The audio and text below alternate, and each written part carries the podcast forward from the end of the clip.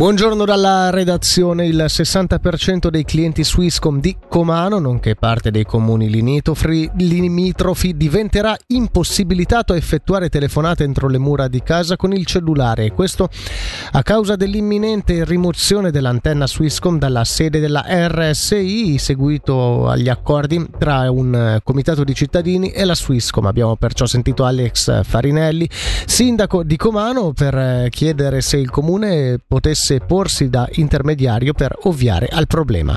Ma diciamo che questa è una situazione che non ci fa piacere perché chiaramente sarà un disservizio anche ai cittadini, ma è frutto di una questione tra privati.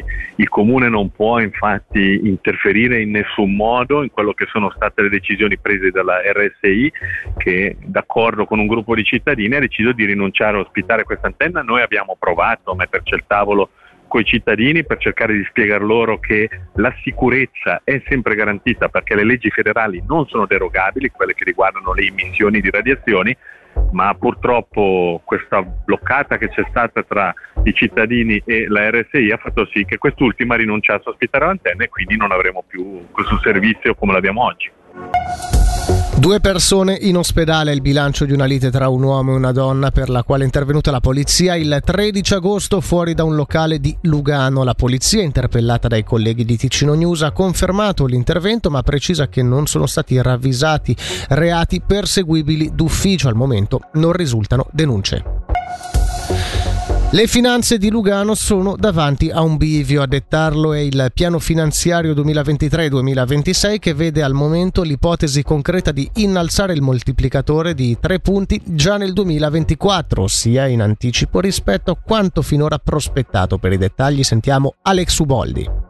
Stop alla pressione fiscale sui cittadini. Così il gruppo PLR in Consiglio Comunale a Lugano sul prospettato aumento del moltiplicatore di imposta dettato dallo scenario definito preoccupante delle finanze della città sulle rive del Ceresio. Secondo il PLR, nel contesto economico attuale minato da aumenti e rincari in ogni settore, l'ultima cosa che dovrebbero subire i cittadini è una modifica di circa 3 punti percentuali al moltiplicatore. Come soluzione i liberali radicali propongono significative e mirate riduzioni dei costi costi operativi che permettano ai cittadini di beneficiare degli stessi servizi senza compromettere la capacità di continuare a investire. Da ultima una stoccata alla gestione leghista accusata dal PLR di non aver mai avuto il coraggio di investire per il futuro dei cittadini.